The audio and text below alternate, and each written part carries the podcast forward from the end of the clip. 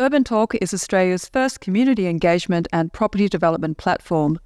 It's a contemporary response to the broken landscape of community consultation and aims to provide vital information to communities about new developments occurring in their neighbourhoods. If you have a development project that needs an online presence or community engagement, head to urbantalk.com.au and contact us to get started.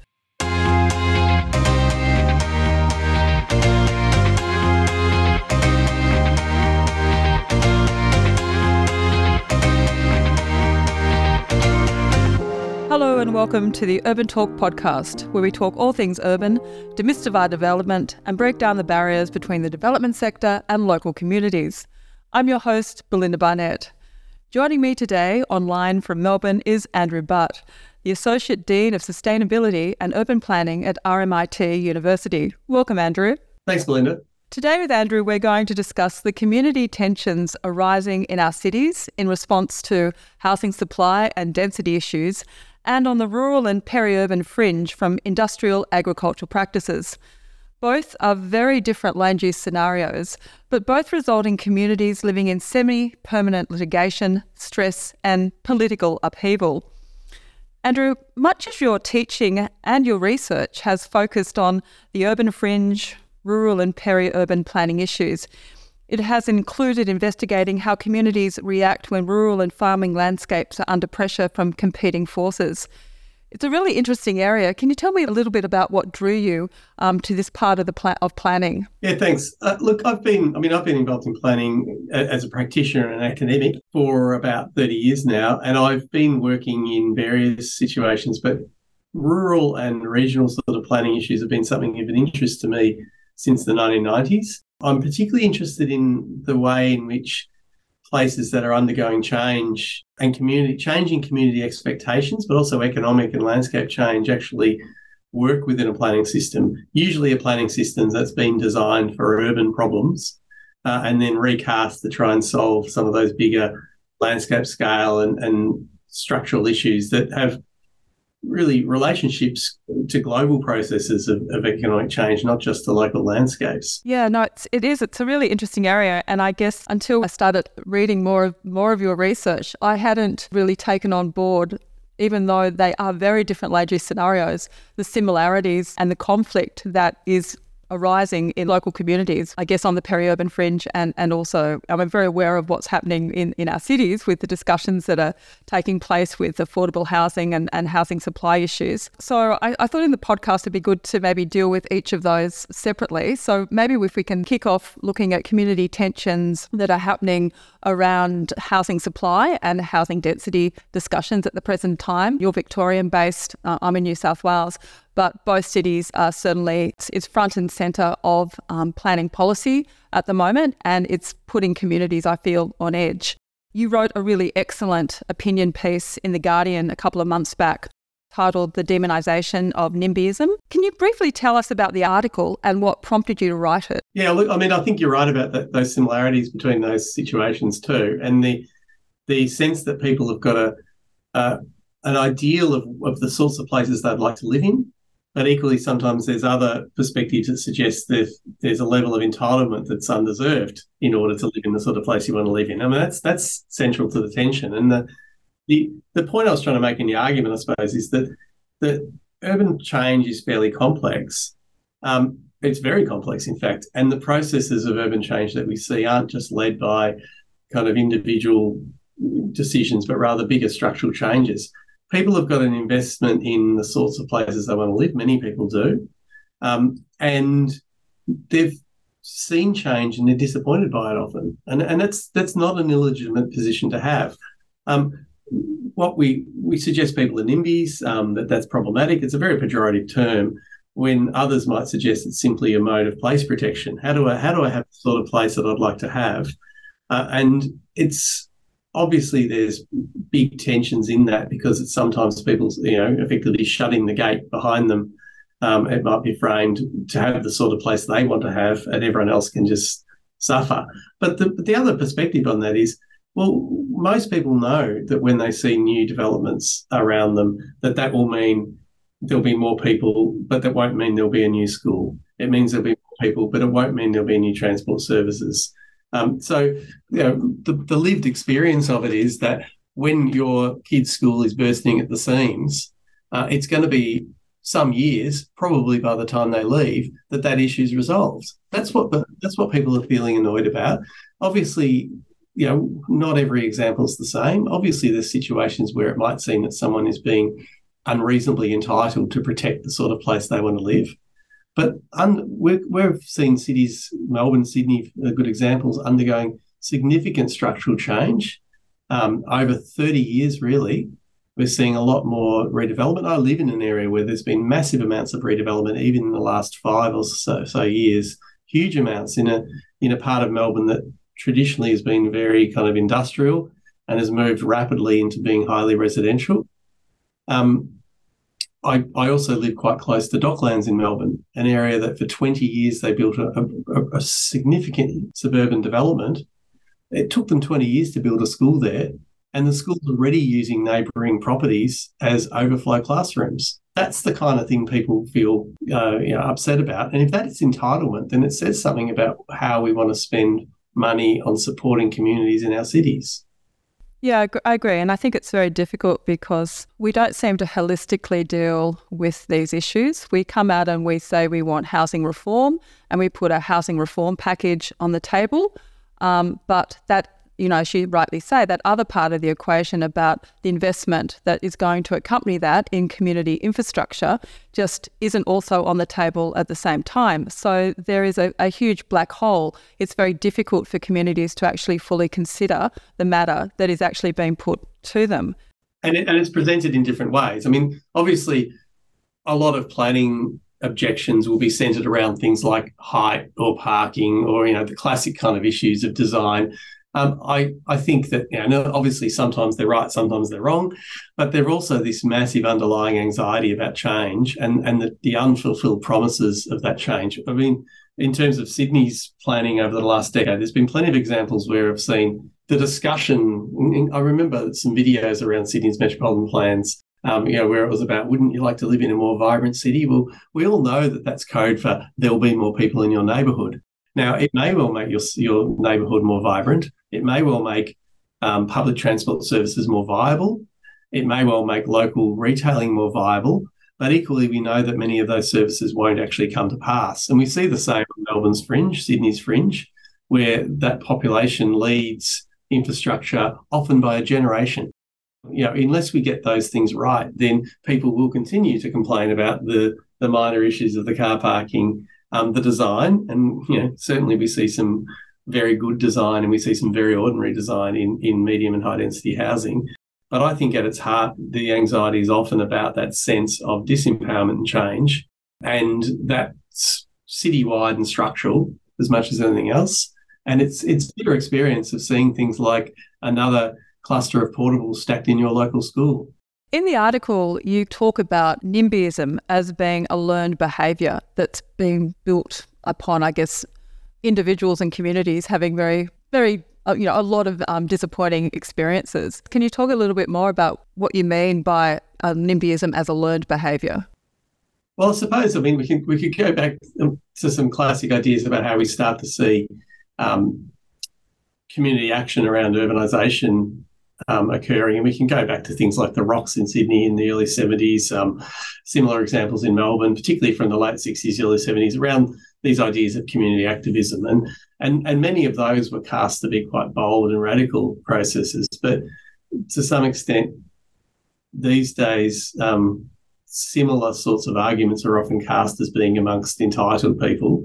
Um, rather than the sort of a bold radical action. Um, things are not the same. We know that there's um, you know NIMBYism, if you like, or, or, at least place protection strategies amongst um, you know communities of varied socioeconomic characteristics. But the learned behaviour thing isn't just a matter of learning how to do action well. I mean the learned behaviour of of being presented with things which are suboptimal urban solutions and then needing to respond to them and needing to respond to them vigorously. So people come and respond vigorously to these things because it's not a dialogue where they're, ha- they're having a dialogue about nuance. They're, they're put in positions where the dialogue is is all or nothing dialogue against the proposal because they've never been presented with with optimal proposals. They've always been presented with things that to them feel suboptimal, like a development that's not accompanied with the appropriate infrastructure.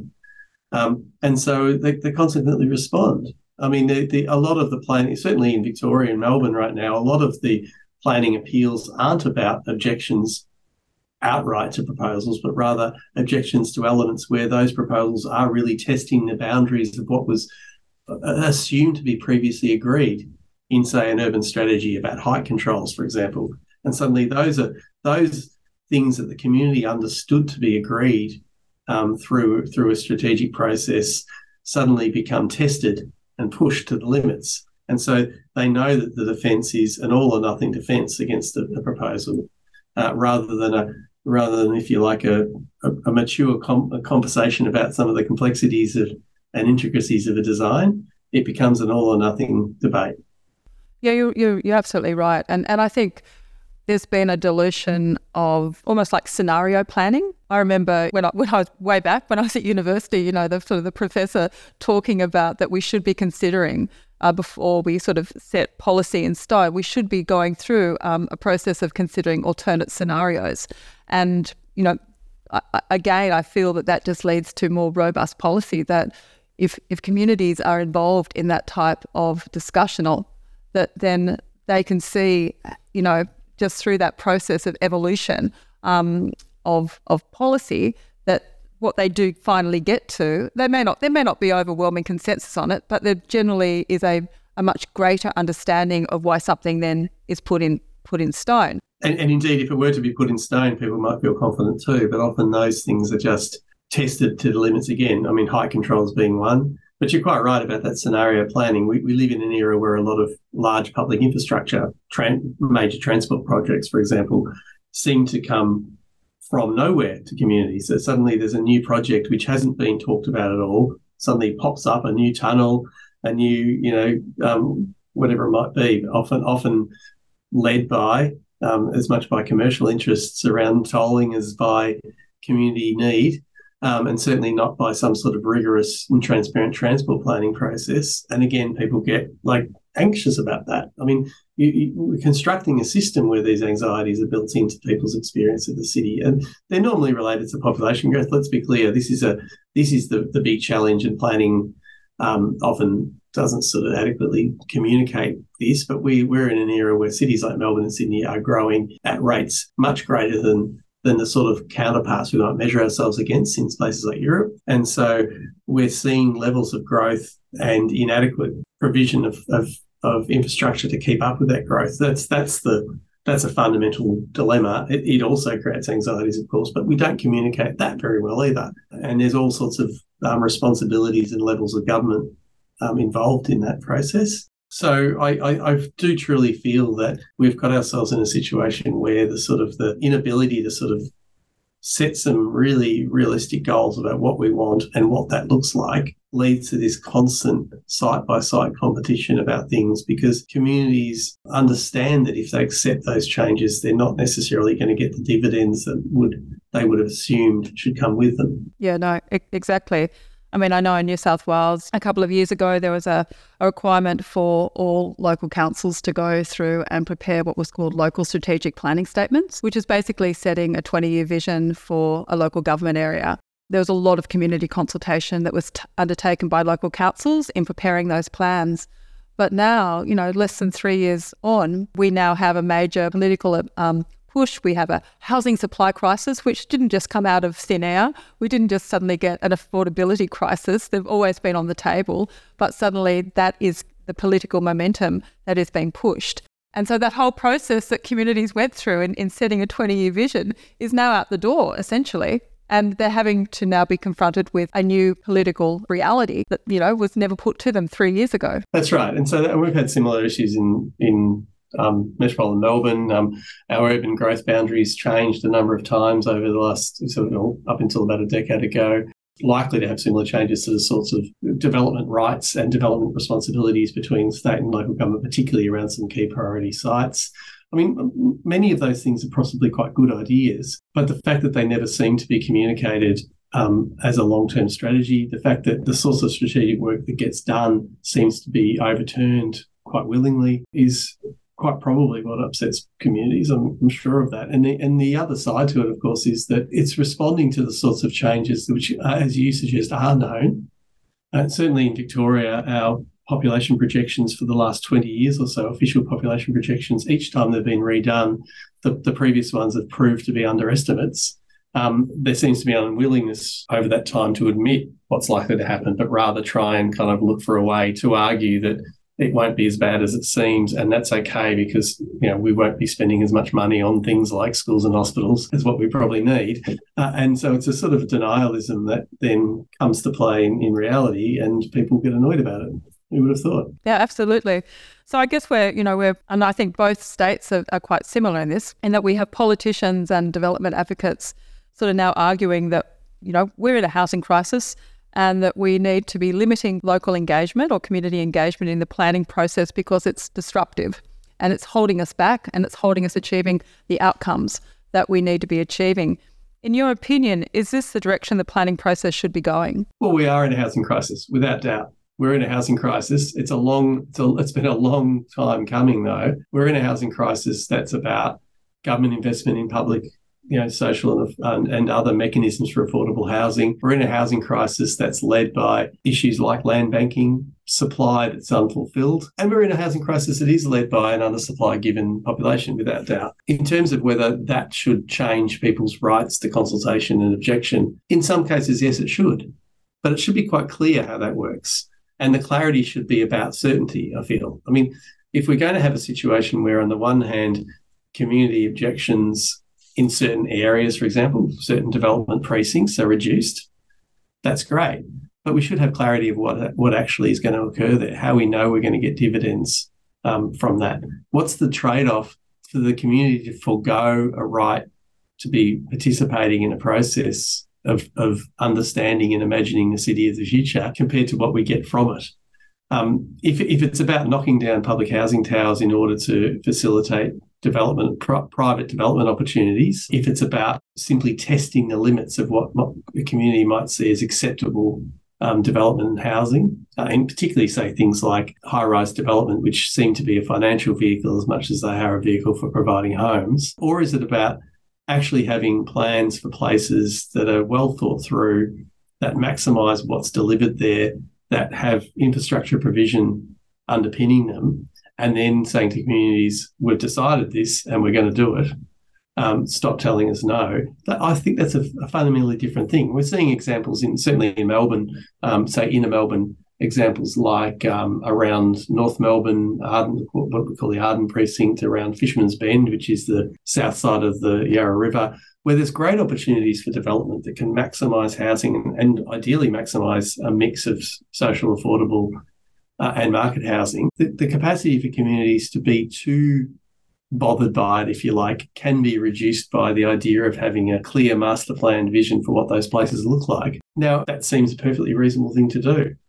Are we seeing that vision? Is it is it really um, likely to be fulfilled, or is it likely to be given over to a, a, a property sector that's going to really want to test the limits at every single time it comes along that may not supply that housing as quickly as we need it, and rather might look for opportunities to invest and reinvest and sell on and and alter those processes? We we need a degree of certainty both in time and delivery. And and I think you know those examples that you gave you know, I, I, sort of uh, agree. You know, a community can participate in the formulation of a master plan. It can have certainty if that master plan is given statutory weight.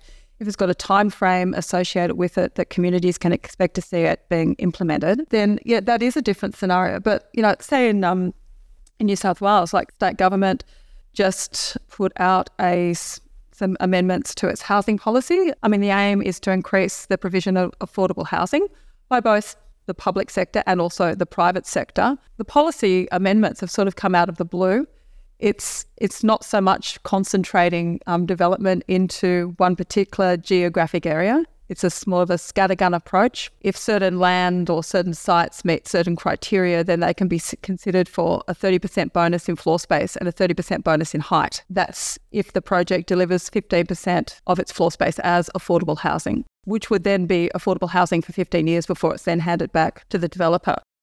Communities have virtually been kept in the dark about this legislation. And to me, I can't help but think that it's, you know, it would come as a huge shock to a lot of people about how it could impact their neighbourhoods. I'm not saying that it's not right.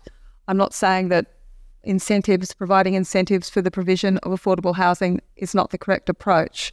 But it would just seem to be um, an inadequate planning process that would look to introduce legislation like this without any type of robust community consultation, particularly because you'd want a policy like this to stay in place throughout political cycles. You'd want some certainty to it so that it was actually really going to make a nudge in the supply of housing and, and the supply of affordable housing. Yeah, and I agree. That, that last point you've made, I think, is a really good one. How, how do we create that certainty around political cycles and beyond political cycles? Because know, the, the, the example you described, I can I can see um, you know, we had similar sort of examples discussed in Victoria around methods of reducing, I suppose, objections, if you like, is often framed that way, um, in return for delivery. The idea that we trade off the city that we might kind of um, collectively create for massive increases in housing supply, affordable housing supply, might be a, a perfectly legitimate trade off to make. I can see why we're in a moment of crisis, and that's a legitimate trade off to make. And we've seen it before. We saw it when we saw what at the time was sort of referred to as slum clearances and, and the building of mass public housing around the 1950s and beyond. And um, that was a, a trade off of this sort of city that you that you are a part of in order to create a collective good. It didn't always play out well in the end, of course. But the notion then that somehow this might be a fragmentary and immediate response without thinking through exactly as you suggested, how does this become the long term norm um, because this is a long term problem. It brewed for a long time. It will continue for a long time. Let's set up a system that that is um, unlikely to just be at the vagaries of whether the public interest, political interest, or the interests of a property sector, but rather actually creates mechanisms to change the city into the city we want. And that's a city with housing options, including affordable housing options, but it's also one that has livable spaces and it's one that has adequate infrastructure for communities. That's the city we want. Does it get us closer to that or not?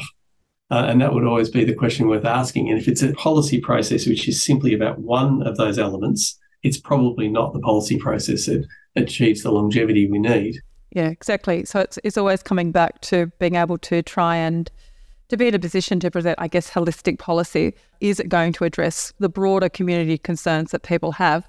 Associated with that protection of place because that protection of place isn't just one element of place. There's, there's so many different elements that come together to create places that people love and neighbourhoods that they've chosen to live in. Let's maybe switch the conversation to looking at the peri-urban fringe and, and rural areas because it's a equally fascinating um, area.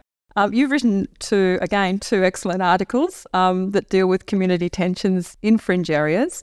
One's titled Smells Like Politics Planning and the Inconvenient Politics of Intensive Peri Urban Agriculture, and the other Making the Blood Broil Conflicts over Imagined Rurality in Peri Urban Australia.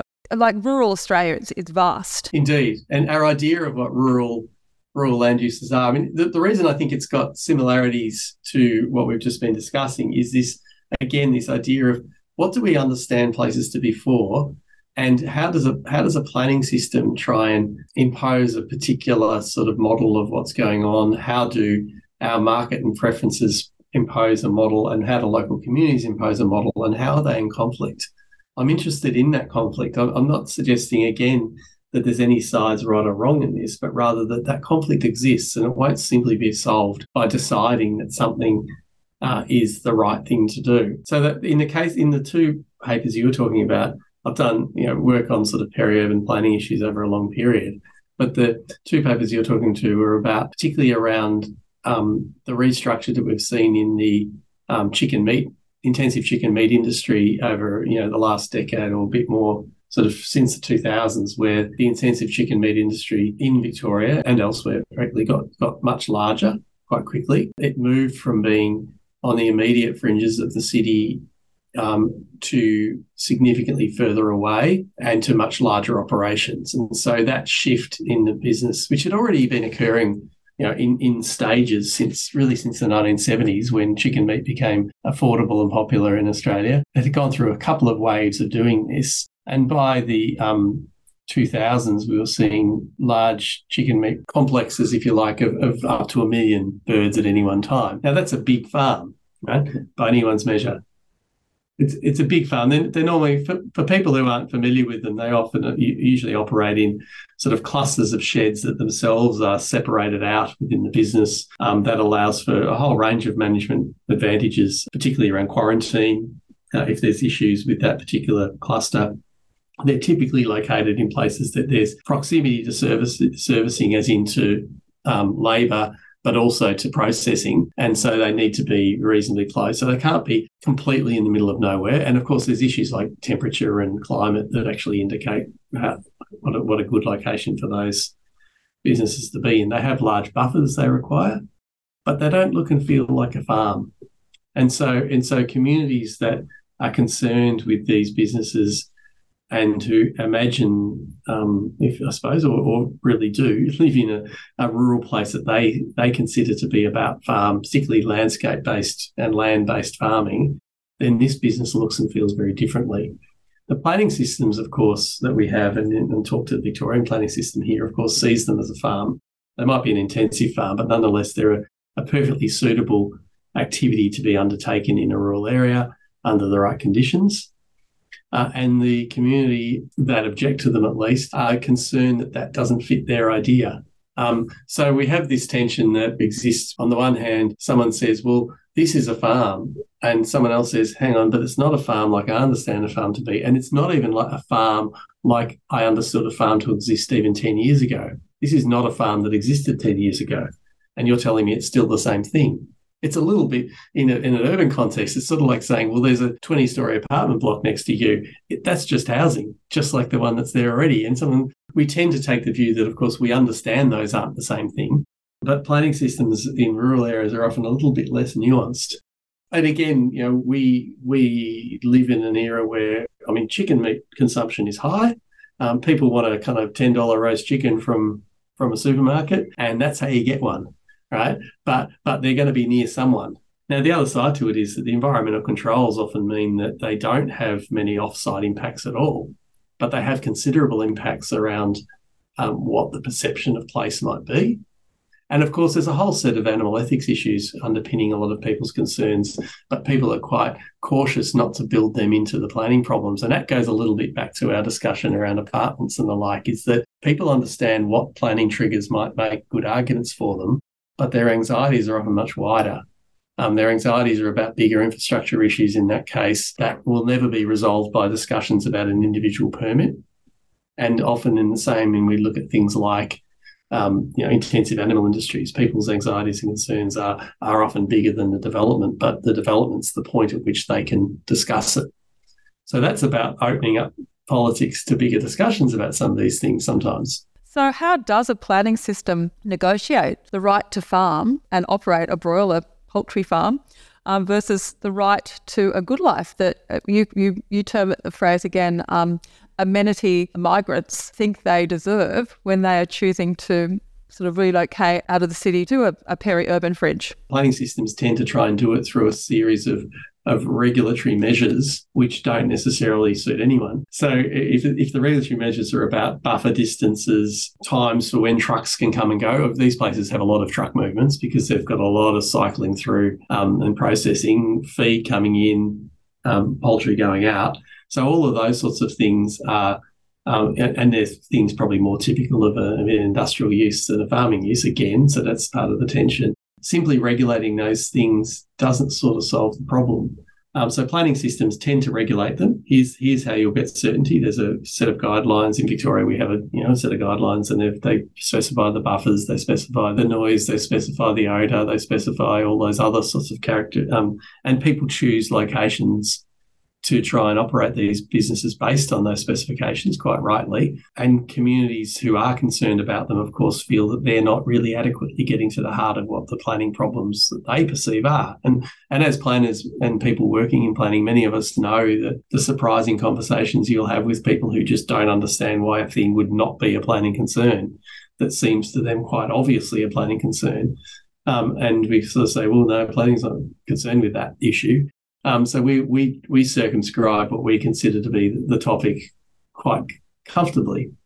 Um, whereas people, or I talk to, just you know, in general, often don't see those boundaries as being as firm as as what they are, and, and, and can't understand why they why those issues of great political concern in a local community shouldn't be ones to consider. Or alternatively, they learn very well to ensure that they keep their their um, conflicts and concerns bound by those um, discussions. So, for example, not talking about ethics, talking about truck movements instead. Yes, yeah. To what extent should resident objections then be regarded as legitimate? This is the question. I mean, I, I would argue, of course, they should be regarded as legitimate, but we we often um, have planning systems which construct the rules by which they can be discussed, and then get annoyed when people take those to their obvious extremity. And, and whether it's about the poultry farms or the apartments, the rules by which we can discuss things are things, you know, I mean, the classic is, of course, let's talk about car parking. So car, car parking becomes the thing by which we measure every single dispute, but we know that underlying it, there's a whole series of other issues. A great example is when you look at the history of planning concerns around, for example, um, large places of assembly, religious worship spaces that people have clearly got some broader cultural concerns about, yet the argument gets reduced to car parking and how much noise will be there on a Friday night, right? So, so that if we're going to reduce arguments, which are really big political and cultural arguments, to such simple things, we're going to have to expect that that's what people are going to argue about. Uh, and in the apartment complex one, if we're not going to talk about why we're not building enough schools for people, then we're going to talk about car parking and height and the colour of that wall, because that's what we've asked people to discuss. So it's yeah, again, we're just always trying to hone in on one one element of it rather than holistic discussion. Yeah. Well, we, and when I say we, I mean us as the as the planning system in all its various forms, we set the rules of the debate, and then we get annoyed when people actually engage with it in those terms. Um, it's because the because many of the real things to be talked about are, are left unsaid.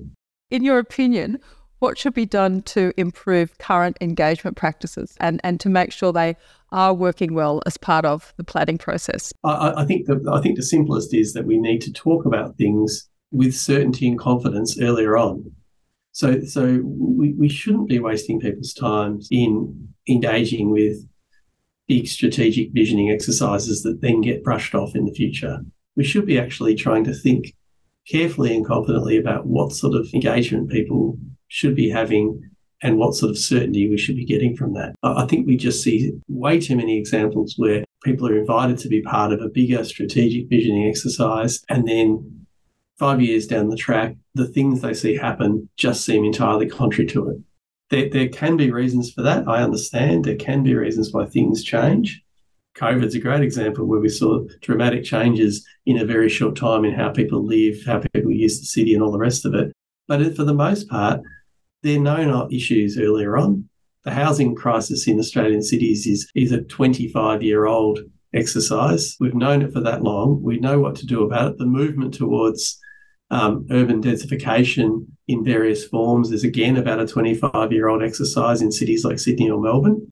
Um, we've known for a long, long time, even even in the 1990s in Victoria, where we were closing schools in inner Melbourne at the same time as building increased uh, urban density, we knew it would be a problem. Yeah. So so we know these things. They're not they're not news to us. And so we need to, to have those long-term decisions and then some degree of certainty about those long-term decisions. And and again, I'd say a lot of problems can be resolved by genuinely investing in in social and, and other forms of public infrastructure that actually meet people's needs because there's way too many places in Australian cities where the delivery of the services we need just takes too long. Andrew, I'd really love to hear your thoughts about how we should be reaching out and incorporating the research that you know our academic community is undertaking. People like yourself. I mean, your your papers are fabulous to read, but I don't feel they're necessarily getting through to government, um, and it would just seem to be a wasted opportunity. What, what's your what's your view? I suppose there's a couple of things in it. I mean, obviously, most people involved in this industry have been through university education, heard from various academics around these issues, and and, and academics certainly don't like you know have any kind of particularly special um, opportunity to have a say about things that are really about politics and communities for sure. But I think we have a really rich vein of academic research into urban issues in Australia that often doesn't get translated very well into policy or even into broader community debates. So I, have got colleagues who've been writing about all of these issues: housing affordability, how planning systems operate, around how large major projects work over a very long time, and usually discussing these as quite complex issues rather than trying to reduce them to simplistic debates the, the research translation exercise, I suppose, is difficult, particularly when when universities often encourage us to to publish in ways which are really only read by each other and our students. But I've got some students who are doing really great work on looking at you know climate resilience in cities, how urban um, formations and operations work, how planning systems work. Which again, we're very keen to talk um, to wider audiences uh, wherever possible, particularly through things like conferences from you know, organisations like PIA and um, the Planning Institute of Australia and others. But the the sense that academic research can offer something valuable to public policy debates, I think, is one that does need some more work there. And often the responses of academic researchers are often decried as being problematic and elitist. But I reckon if most people talked to people doing this research, and read what they're doing, they would understand that there's some really genuine and honest appraisals of what's occurring. Um, sometimes presented in ways which are unwilling to hide the complexity of them. Um, and so working out ways to actually reduce some of that complexity to to simple answers is a challenge.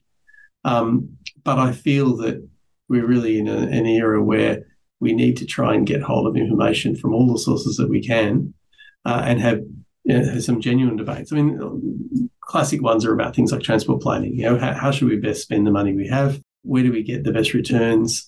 Uh, should we be just providing things the way we've always done them because that's what people want to do, or should we be looking for alternatives? We can see some really good research in those fields that actually is empirical, it's defendable, and we can actually use it to try and shape the sorts of things we want to do. Now, uh, is it being seen by policymakers? Is it being seen by the community? Quite often, in a sort of a quote from someone in an article, um, in a news article, for example, but but not very often in in the ways that that academic would want it to be read. Um, and I think there's a bit of work in that. Of course, you know, we're also educators, and and plenty of um, students and graduates might be listening to this show, I'd encourage them to to remember when we ask you to read these things and consider keeping doing it. So so that's also it's also on um, practitioners to actually engage with these things too, and it's not always going to be delivered in the forms that you find most convenient, but rather you need to reach out and start thinking about these issues as being complex ones, not ones that can be solved simply and quickly. Are you, as in, you know, I'm just sort of interested. I mean, are you ever approached by government policymakers uh, to participate in focus groups? Yeah, yeah. I've been. I mean, I've been on. Um, I've been on the Victorian Planning Technical Working Group prior to our current planning reforms. I um, often discussed issues with, say, ministerial advisors and the like in, in Victoria. I don't think many policymakers always understand what could be available, but they equally have their own constraints around what they I suppose, what information can and should become evidence for them. I mean, there's a, there's some complexities there about what constitutes evidence for policy making versus what might constitute evidence for, for academic research, and they're not the same thing. And I think we need to realise that. And certainly our own within our own research group here at RMIT, things like looking at health and livability indicators or urban greening strategies have have made their way well into public policy here. Uh, whether they're being delivered on the ground is always attention, but they're around you know issues like sort of 20 minute neighbourhoods and those sorts of things have, have used a lot of the sorts of information that come from the research that we do here as as benchmarking for what they want to do. Um, so I, I, do think there's um, areas where we're seeing some good impact. Um, but certainly around things like planning systems and planning system reforms, which we've been talking about here, we tend to see this as a sort of a quite a defensive tactic from government. There's not a not a strong willingness to actually break this open and say what's going wrong here that we need to fix. It's normally about the solution's normally about let's close down one more area of debate. And I think if we were to talk through the sort of research that I'm doing, we would come to the point of view to say that closing down one more point of debate's only going to leave one more point of discussion that needs to be solved in future. So let's actually talk about this in a different way. Yeah, it just seemed to be a lost opportunity because I, I know just in my you know brief exposure into the Property Council, the Urban Development Institute of Australia, yes, they commission a lot of research as well. But it would seem, to, and, and their papers get through to government, it would just seem to be a little bit of a lost opportunity.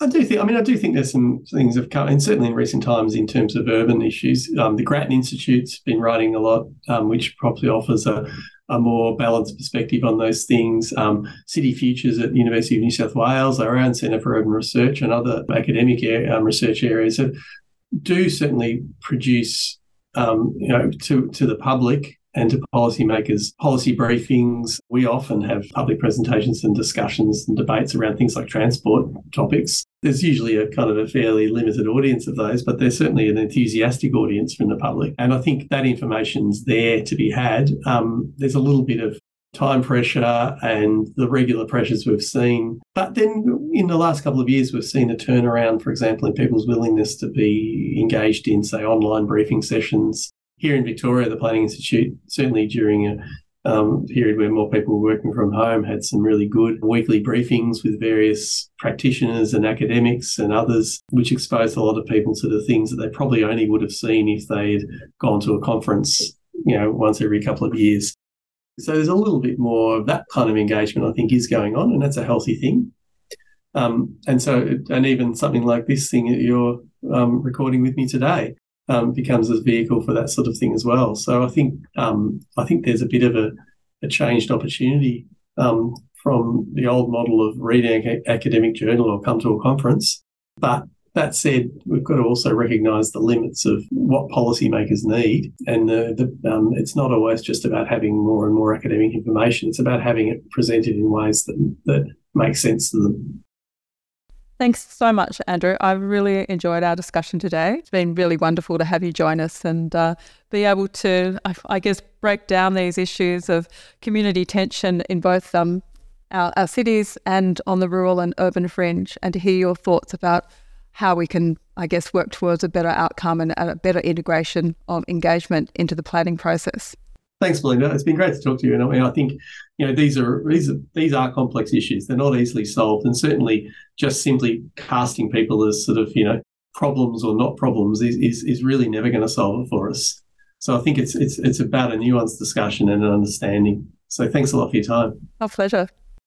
During the year, we'll continue to invite guests to speak on a variety of topics if you have a topic that you would like to hear about, please send it through via the Urban Talk website or email me directly at belinda at urbantalk.com.au. For updates on Urban Talk, you can follow us on Facebook, Instagram, and LinkedIn. If you have enjoyed the podcast, please consider leaving a review on your podcast app of choice to help the show.